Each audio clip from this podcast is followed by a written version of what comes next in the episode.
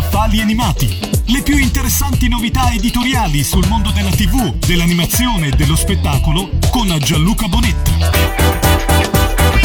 Bentornati da Gianluca agli Scaffali Animati. Nelle settimane scorse vi ho consigliato un libro su Carosello e molte sono state le richieste arrivate a redazione per sapere se ci sono altri libri che parlano di questo indimenticabile programma TV, regno della pubblicità, ma anche dell'ingegno, della fantasia e dell'ironia.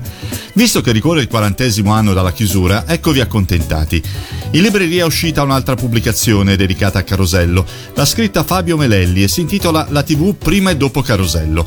È un interessante libro catalogo che fa anche da guida alla prima mostra su Carosello che è stata aperta a febbraio a Perugia presso il Museo Civico di Palazzo della Penna. Un'esposizione voluta per raccontare e ricordare con il sorriso e un pizzico di nostalgia come eravamo allora e come era allora l'Italia.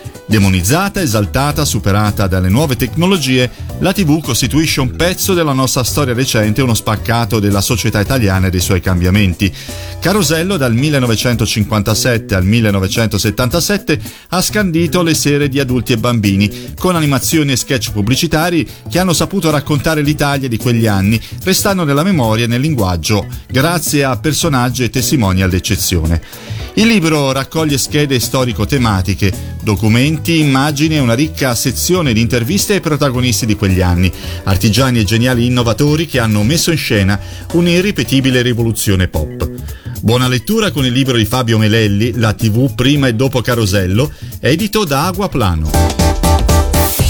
Avete ascoltato Scaffali Animati, le più interessanti novità editoriali sul mondo della TV, dell'animazione e dello spettacolo con Gianluca Bonetta.